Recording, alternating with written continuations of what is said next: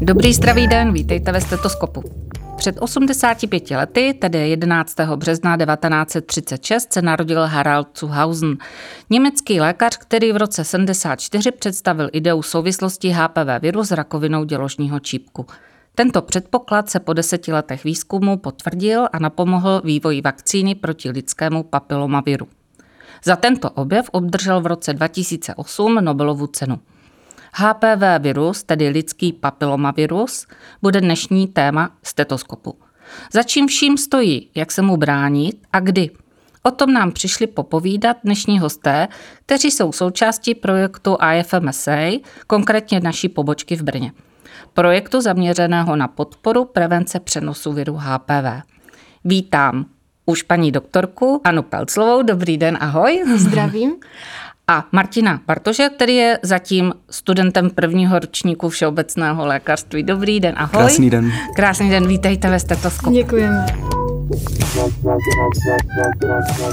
Než si představíme tedy eh, aktéry vás, jakožto projektové lidi, a zaměříme se na váš projekt eh, v oblasti HPV onemocnění. Je třeba se blíže seznámit už vůbec s celým tím onemocněním, s tím samotným virem.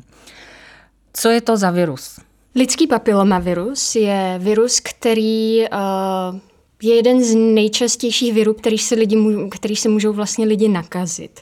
Uh, říká se, že zhruba 80% lidí se tady s tímhle virem v průběhu života setká. A tenhle virus tak se přenáší pohlavní cestou sexuálně. A sexuálně to znamená jak standardním vaginálním stykem, tak se přenáší análním stykem a přenáší se i orálním stykem.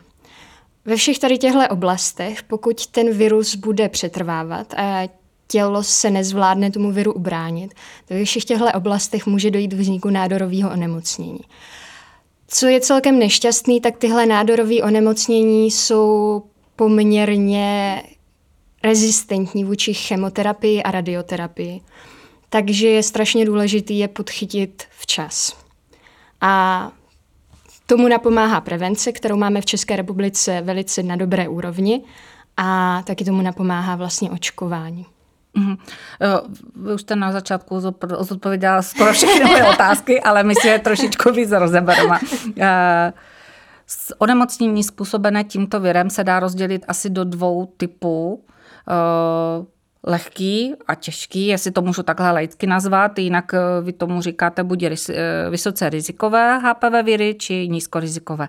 Jaké konkrétní nemoci se za tímto označením skrývají? Mm-hmm. Tak ten největší rozdíl je vlastně v tom, že to jsou serotypy, to znamená jednotlivý typy virů. A ty typy virů rozdělujeme na low risk, tedy nízce rizikové. Tyhle nízkorizikové nespůsobují nádory nebo minimálně nejsou žádné vědecké podklady o tom, že by tyhle, uh, tyhle viry, ty nádory způsobovaly. Co ale způsobují, jsou genitální bradavičky nebo jakýkoliv další bradavičky, které se můžou vyskytovat prakticky ve všech těch oblastech, které jsem pojmenovala. A co je strašně důležité, tak se obtížně léčí. Jsou to většinou o, takové onemocnění, s kterými člověk chodí hodně dlouho za urologem, dermatovenerologem, ginekologem odstraní se, ale pak se většinou objeví zase zpátky. No, takže ta, ta léčba je svízelná. No a co se týče těch high risk, to je další serotyp těch virů, tak uh, jak už název napovídá, tak jsou vysoce rizikové a vysoce rizikové znamená, že uh, přispívají k vzniku nádoru. Ještě, co mi přijde hodně zajímavý u toho je, že jak jsem říkala, ty low risk, tak nám vytváří bradavičky, které jsme schopni vidět lidským okem normálně. Kdežto ty high risk, tak vytváří velice jak to řekla, nízký bradavičky, takový jako maličký vřídky, který se třeba podchytí na mikroskopu, na kolposkopii při gynekologické prohlídce, ale nejsme schopni nějak zachytit. Takže to je ten hlavní rozdíl. Mm-hmm. Co je takové zákařné od tohoto viru? To nejzákeřnější je to, že pokud se člověk nakazí tím high risk typem, tak uh, nejsou projevy vůbec žádný. Pokud člověk nebude vůbec chodit na gynekologické prohlídky, tak s největší pravděpodobností a, a, a vlastně projeví se u něj ten nádor, tak ten nádor se projeví až ve stádiu, dejme tomu třeba třetím, čtvrtým, což už jsou velice obtížně léčitelné nádory a projeví se třeba jenom lehkým krvácením. Třeba hodně často, protože nejčastěji se projeví nádor u žen po menopauze, tak je to postmenopauzální krvácení u žen, kterým skončily měsíčky, už nekrvácí a z ničeho nic začnou krvácet. Tak to by měl být uh, pro ně jako takový jako ten hej, varovný signál. Je něco špatně, už fakt běž k tomu ginekologovi, pokud teda tam ta žena nechodila. Uh-huh. My jsme nakousli, jak se dá ten virus přenášet, tak si pojďme na to úplně zaměřit. Samozřejmě je to pohlavním stykem, ale nejenom jim. Ale taky to není jenom podání rukou. Přesně tak. Uh, jak jsem zmiňovala, tak uh, ty způsoby jsou orálním sexem, klasickým vaginálním sexem, análním sexem. Ale zároveň je to taky styk pokožky o pokožku. Proto vlastně se může vyskytnout taková bradavička i třeba na hrázi. Nebo u ženy na, na lábích, na piscích, vlastně vstupu do vagíny. Uh, samozřejmě uh, proto, je, proto vlastně my i zdůrazňujeme, že kondom není stoprocentní ochrana protože vlastně ten kondom nejde přes celého člověka. to by se už dalo nazvat skafandrem. Možná v současné době by to nebyla až taká výjimka, že... Ano. Mhm. no, takže, takže proto, protože tam se pořád dotkne pokožka pokožky někde a, a vlastně možná ještě, co mě napadá, tak uh, pokud se bavíme o ženských nádorech ještě, tak si nebavíme jenom o děložním čípku, ale bavíme se taky o nádoru pochvy, bavíme se o nádoru o malých a velkých stytkých pisků, což byla vlastně i moje státnicová otázka tady tohle. Naprosto čerstvá. Dá se to vůbec eh, ten virus léčit, a nebo se jenom vlastně trošičku zahání ty symptomy? Uh, léčit se bohužel nedá. A proto je důležitá ta prevence. Uh, na prvním místě očkování.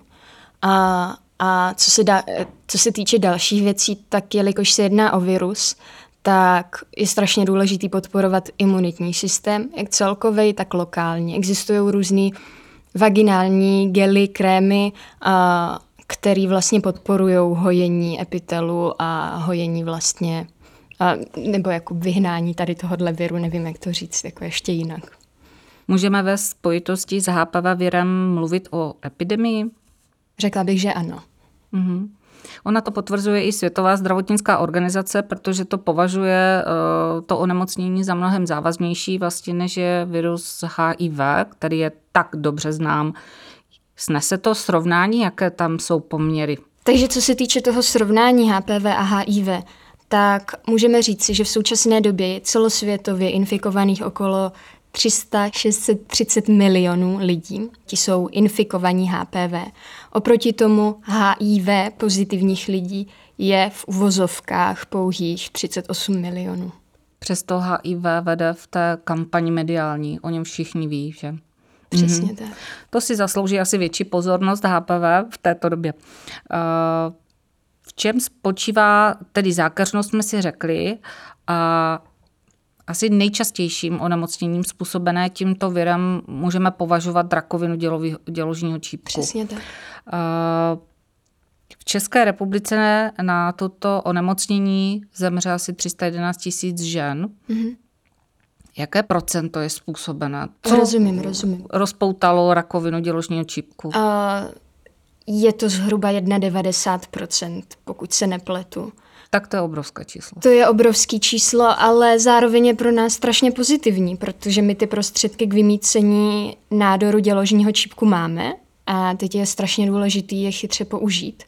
A dejme tomu třeba za 30, za 40 let, můžeme říct, rakovina děložního čípku v souvislosti s HPV infekcí je vymícena.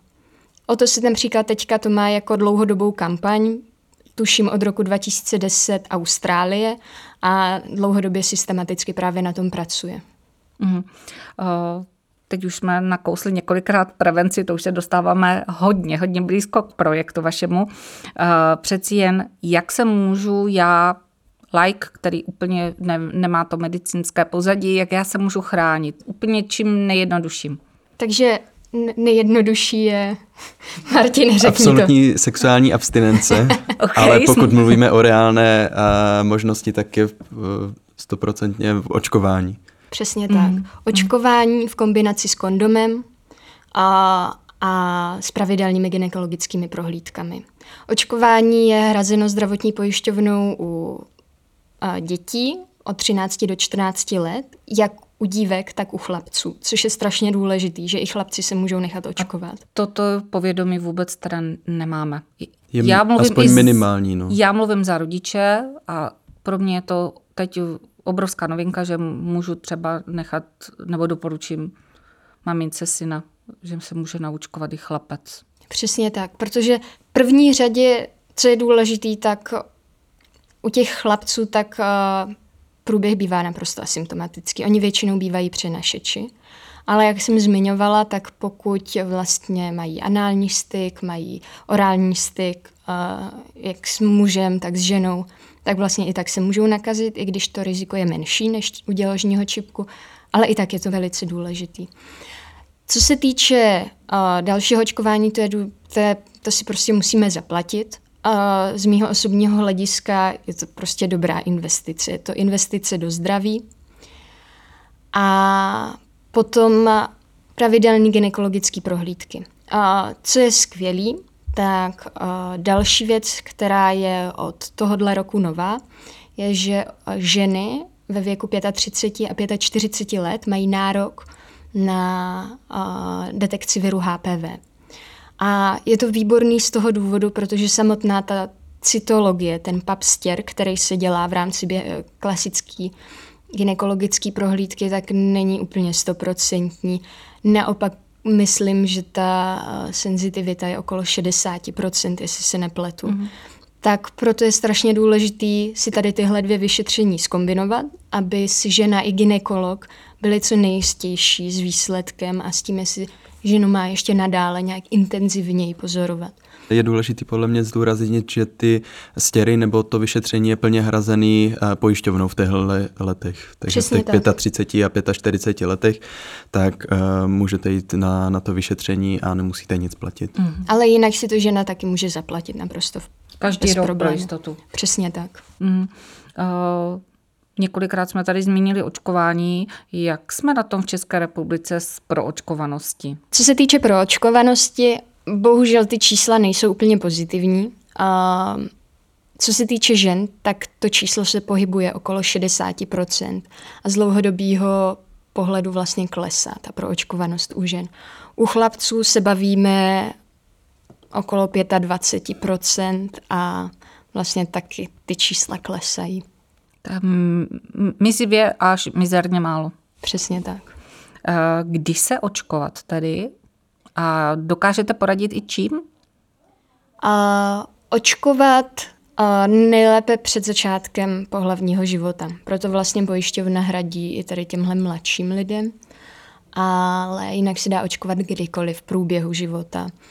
Je důležité se o tom samozřejmě poradit nejdřív s gynekologem, ale to, že člověk HPV infekci prodělal, nebo že je třeba po konizaci děložního čípku, to znamená, že ten přednádorový stav tam měl a ten se vlastně následně odstranil, tak i potom je důležitý. Vlastně to mm, je v guidelines tady tohle, že, že by ginekolog měl pacientku po konizaci naočkovat.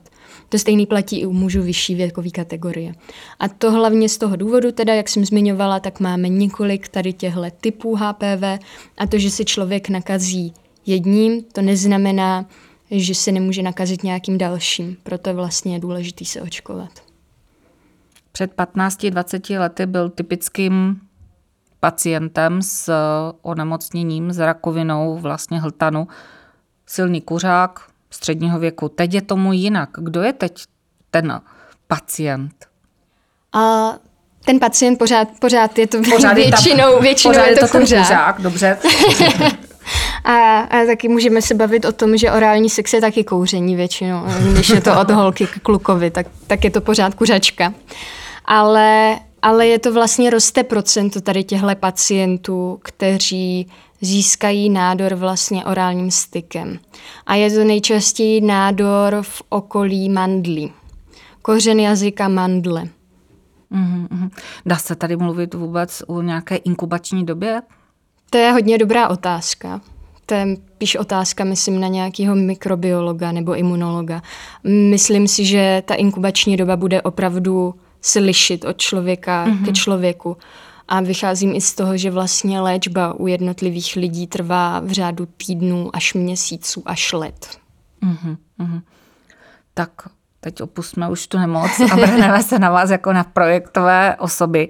Eh, já vždycky se snažím o někom něco si tak zjistit a představit je a toto je duchovní máma tak, ale tedy jsem si dovolila to přehrát na vás. Jestli byste se dokázali navzájem představit. No, tak si můžu začít. Tak Martina, a, Anička je zrovna jak už bylo zmíněný, tak je medický veterán, který byl eh, vyznamenán eh, titulem Mudr. A jedná se o degustátora značného množství vína, čímž se ovšem nezapře její pravá moravská krev, ale i záliba v italské kuchyni. A to ovšem neplatí o italských autech, tam preferuje pouze německá.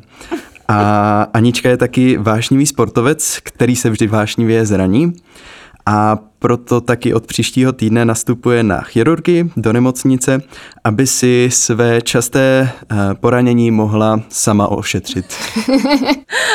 Teď poprosíme paní mladou paní doktorku, jak by nám představila Martina. Já nebudu tak vtipná, ale uh, tak Martin, Martin je novic celé medicíny, je čerstvý nováček v prváku, takže ho velký, velký boje a, a výzvy teprve čekají. A je ještě takový ten naivní idealista, který, který věří, že uzdraví celý svět, že, že vymítí všechny nemoci a chudobu. A zároveň teda uh, Martin je jediným zatím mužským členem HPV projektu. Což... Snažím se to změnit teda. A, ale neříkej, že ti to vadí úplně. a zároveň je teda vášnivý fotograf.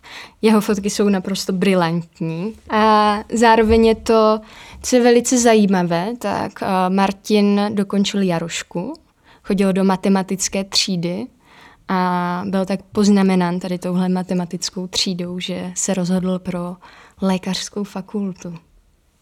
Jak to, že nepokračujete v matematice? A matematika je všude, to bych rád mm. v prvé řadě zúraznil, takže v podstatě i lékařské obory jsou matematikou, ale a, myslím si, že pokud bych se a, chtěl zabývat matematikou jako takovou, tak bych buď musel učit, anebo bych musel být extrémně geniální v téhle oblasti, což ani jedno upřímně nechci, nebo nejsem.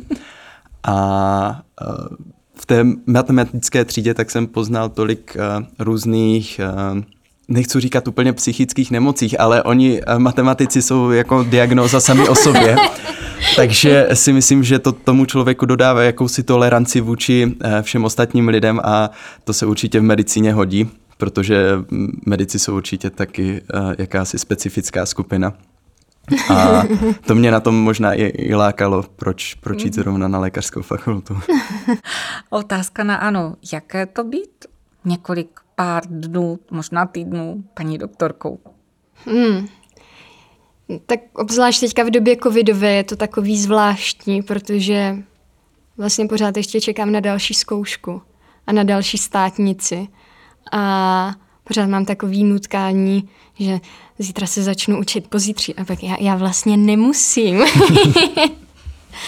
a No, ale, ale byla teda škoda, že se to nedalo oslavit nějak pořádně, no, takový to parádní zakončení na konci studia.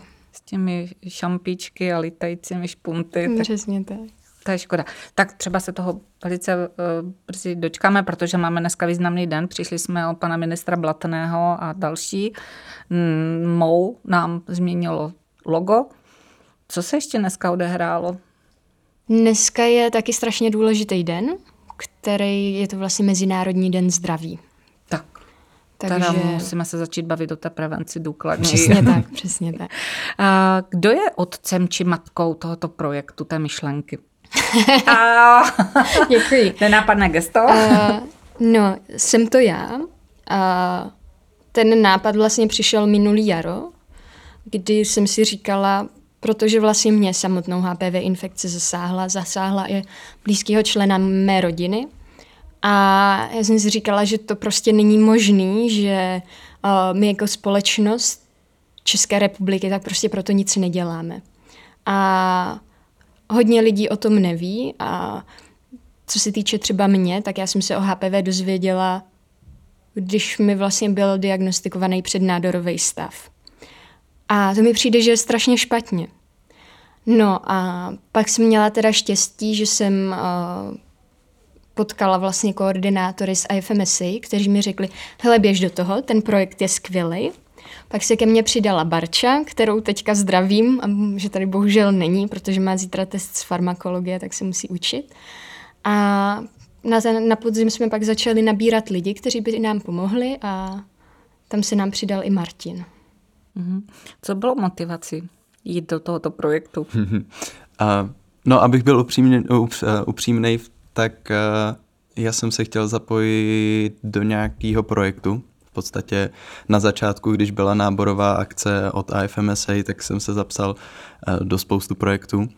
A HPV byl jedním z nich. Jednak uh, to byla osobnost Barči, která tam, která tam uh, figurovala, protože Barče je takový aktivní člověk a strašně happy takže to byla ta pozitivita.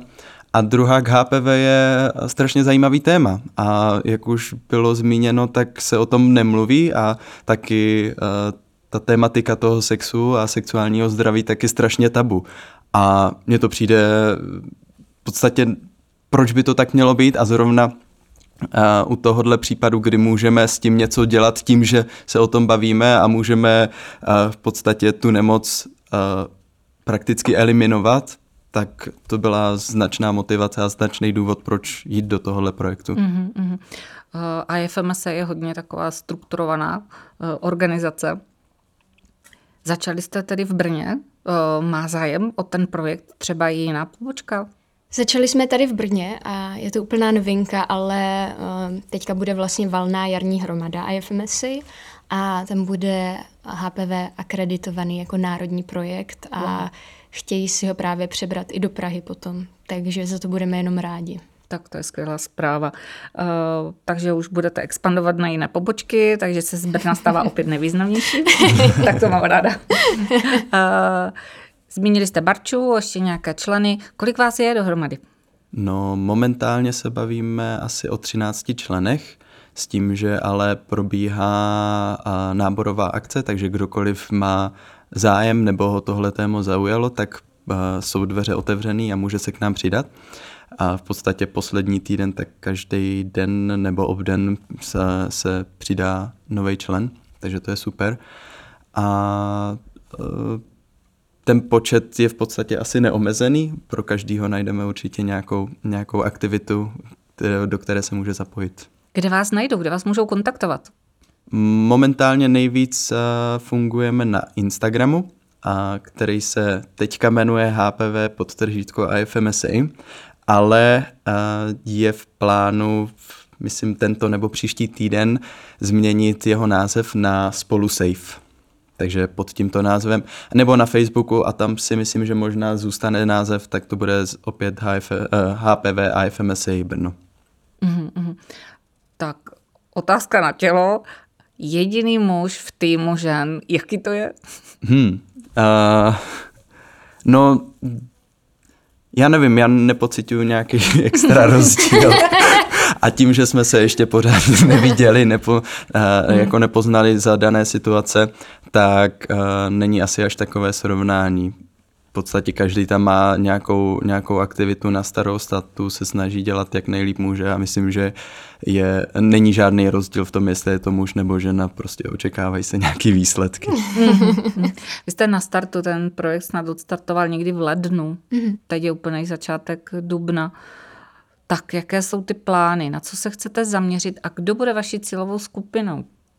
No, náš projekt, který, jak jste říkala, začal v lednu a bylo to jak formou tedy Instagramovou, tak formou plagátů v prostředcích, prostředcích hromadné dopravy, kde byl i QR kód, který odkazoval přímo na ten náš face, Instagramový profil. profil. No a, a když teďka můžeme za ty čtyři měsíce nějak zanalizovat uh, počet sledujících, tak jsou to převážně uh, ženy ve věku 25-35 let a v podstatě začínající maminky, který uh, se tímto, s tímto tématem asi poprvé setkali. Takže Instagram bude asi primárně pro uh, ženy, ale i muže, protože je to tématika, která se týká i mužů. V tom věku od těch 25 let a výš, kde jim můžeme mm, v podstatě poradit nebo připomenout, aby se eh, objednali na preventivní prohlídky ke ginekologovi nebo zmínit, že to očkování je hrazené v těch letech 13 až 14 let nebo jakýmsi způsobem otevřít tu tematiku začínajícího sexuálního života pro, pro jejich děti případné. A je v plánu taky vytvořit TikTokový účet, ve kterým budeme cílit na mladší věkovou skupinu a to jsou teda teenageři, kterých se týká jednak to očkování, tak druhak je to generace, která už s tím asi může víc něco dělat, tím, že se naočkuje, můžeme tu nemoc nebo ten výskyt toho viru značně zredukovat. A tam budeme cílit teda na děti. Jsou to děti? jsou to děti. Tak od těch 13 do 18 asi let, ale 13 až 15. A s tím, že ještě na tuto věkovou skupinu, tedy druhý stupeň základní školy, tak budeme cílit formou prezentací nebo formou jakýchsi workshopů, který bychom rádi příští semestr tak zahájili ve školách. Takže je v plánu vytvořit nějaký, nějakou formu, kterou jim budeme prezentovat uh, uh, jednak prevenci, druhak, že tady tenhle virus uh, existuje a za třetí uh, ta možnost toho očkování, protože oni jsou v té věkové skupině, kdy je to hrazené a kdy je to očkování v podstatě nejdůležitější. Za to já se teda obrovsky přimlouvám, protože sama mám dceru v deváté třídě, sexuální výchova na úrovni nula, Absolutně, absolutně žádná. To můžu jenom potvrdit, že a se já setkáváme o, no, jenom no, A o očkování jsem se dozvěděla úplně, úplně náhodně, ale už nechci říct, že pozdě, ale u té starší dcery už jsem to teda nevychytala, u té mladší snad ještě. Já bych byla za to, abyste se ještě zaměřili na rodiče.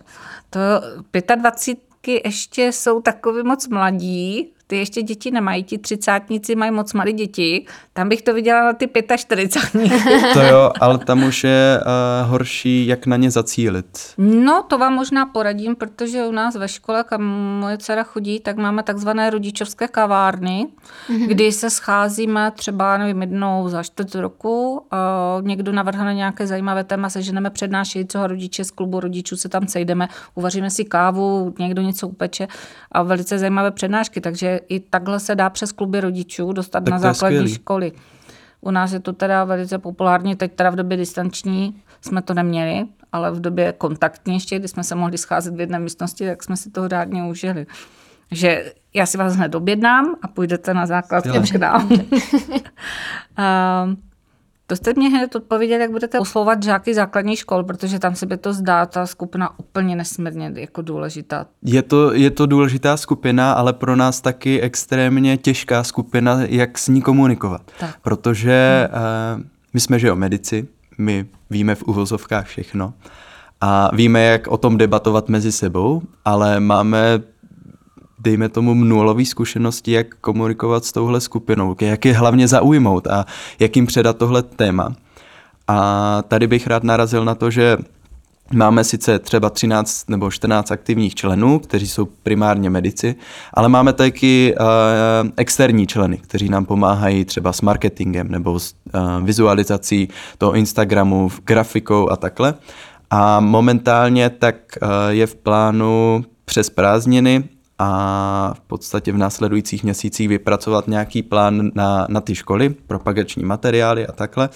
Ale taky bychom se rádi spojili s nějakým externistou, který má v téhle oblasti zkušenosti z hlediska toho vzdělávání pro tuhle cílovou skupinu. Mm-hmm. Možná nějaký psycholog? Psycholog nebo uh, asi by bylo taky možný nějaký učitel biologie, který zrovna uh, učí studenty té uh, druhého stupně mm-hmm. základních škol. Mm-hmm. Až pomine teda distanční doba, tak doufám, že ty školy budete naštěvovat fyzicky, nebo jako tak. Plánujete třeba i nějaké takové ty hromadné akce, že se postavíte na náměstí Svobody a ve, jak dělají třeba zubaři ve zdravém Brně zdravý zub, tak jestli ve zdravém Brně zdravý děložní čípek. to je zajímavý nápad. Asi jsme o tom takhle neuvažovali. Jediný, co nás napadlo, tak jsou uh, náborové akce, když se tady děcka přihlašují v prváku tak možná toho využít a třeba si tady udělat stánek společně s IFMSA nebo jim předat nějaké svoje plagátky, materiály, po případě. Pravidelně tady vyšetřujeme prsa, jo, Právě, právě, takže jako, jako to... nebo se dá udělat soutěž, jsme teďka ve spolupráci s Primeros, kteří dělají uh, skvělé kondomy, různé druhy a ti nám zaslíbili, že nás budou takhle podporovat, takže by se třeba dala udělat i nějaká soutěž v rámci toho stánku a mm-hmm. to si mhm, myslím, že by určitě prváky zaujalo. Soutěž je rozhodně. mm, uh, už jste to zmínili, ty partnery, a to je moje další otázka. Nejste na to sami. Kdo s vámi spolupracuje, kdo vás podporuje? Uh, podpory máme plno, za co jsme jako neskutečně vděční. Um, na prvním místě bych asi zmínila nadaci pro výzkum rakoviny, protože ti byli neskutečně laskaví a poskytli nám finanční podporu, kterou jsme využili vlastně na reklamu do, do tramvají, do dopravních prostředků vlastně. Takže nejen tramvaj, ale trolejbusu, autobusu a tak dále. A Zároveň uh, tam byl Martin, nám poskytli vlastně, umožnili nám podívat se do jejich laboratoří, a natočit s nimi i rozhovor, na který se můžete brzo těšit na Instagramu. A taky nám poskytli HPV tester, a který slouží ženám nad 35 let, jestli si nepletu, nebo je to, no, může sloužit v podstatě jakékoliv ženě, uh-huh. ale je to primárně kampaň, která je zacílená na ženy, které nechodí na preventivní prohlídky. Uh-huh. A ona je asi nějaká databáze, kde uh, si ta nadace vyhledala, že tahle žena už třeba 10 let nebyla u ginekologa, tak jim aspoň pošlou ten HPV tester, s tím, že tam mají eh, návod, jak ho použít, co s ním udělat a oni ho můžou poslat zpátky té nadaci, která eh, jej dá do té laboratoře a vyhodnotí ji. A dá jí třeba zpětnou eh, vazbu, že ne jste negativní nebo jste pozitivní, ale měla byste si raději zajít za ginekologem. S tím, že ale vrací se jim asi 13-20% těch testů, takže to není až takové, až takové mm. populární. No. Mm-hmm. Tak kromě této instituce tam ještě? A tak mezi další, tak patří, jak už zmiňoval Martin, ještě Primeros. A potom nám pomohl Chase Art z Břeclavy, což je reklamní agentura, reklamní a tisková, která nám vytiskla plagáty. A potom teď nově tak komunikujeme vlastně s Nejsi na to sama, kteří by od nás, tady tahle vlastně jak to nazvat, skupina nebo to nějaké združení, že oni vyhráli nějaký mm-hmm. participativní ano, rozpočet, ano. myslím. Jo, tak uh, vlastně poskytneme vlastně nějaký HPV materiály, co jsme vyrobili a co je teďka vlastně minulý týden, tak jsme byli na schůzce s uh, panem docentem Weinbergerem na obilním trhu a uh, jsme moc rádi, že vlastně nám, nám poskytli, eh, nebo spíš nám řekli, že nám eh, poskytnou a pomůžou jakkoliv budeme potřebovat. Zatím nám poskytli vlastně obrázky, které můžeme použít na, na vzdělávání. A zároveň vlastně eh, spolupracujeme s HPV College, což je taky velká spolupráce a tam je to s panem doktorem Dvořákem, s kterým jsme natočili několik rozhovorů. To byla, to byla taková ta první velká podpora asi. Přesně tak. Taková ta odbornost, která byla v mhm. tomhle projektu hodně potřeba. No. Tak na tom, že jste na začátku, tak už toho celkem máte za sebou dost, ale pořád je to začátek. My jsme se tady pod Prahově domluvili, tak potajmí, že se setkáme, setkáme se za nějakou dobu a řekneme si, co se vám z těch plánů povedlo, jestli byla nějaká obrovská mediální kampaň, jestli se vám povedlo naplnit eh, divadlo brněnské a mít tam velikánskou diskuzi, nějaké diskuzní fórum, o světu, jakou jste udělali, kam jste se dostali třeba do škol, jestli eh, to sklidilo ten úspěch, to ovoce, které by to mělo přinést, ten projekt. Eh, já doufám, že se setkáme. Když mě řeknete, jako teď se nám něco povedlo, už máme za sebou tisíce přednášek, a tak budu strašně ráda, když se přijdete k nám pochlubit.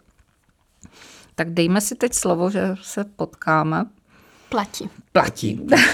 a my si řekneme, jaká byla sklizení. Takže děkuji moc za první část povídání. Doufám, že jich bude několik. Nebude třeba jenom dvě, ale třeba natočíme pět částí. Ve studiu, improvizovaném studiu, jsme přivítali uh, Martina Bartoše. Děkuji za pozvání. Moc děkuji taky a čerstvou paní doktorku Anu Pelclovou, která je teda duchovní mámou tohoto projektu. Děkujeme moc. Já moc děkuji za vaši návštěvu, za krásné a poučné povídání. Přeji mnoho štěstí v tom projektu, ať to sklidí opravdu to ovoce, které máte vysněné. A já se budu těšit teda za nějakou dobu na viděnou, naslyšenou. A vám posluchačům díky za vaše uši.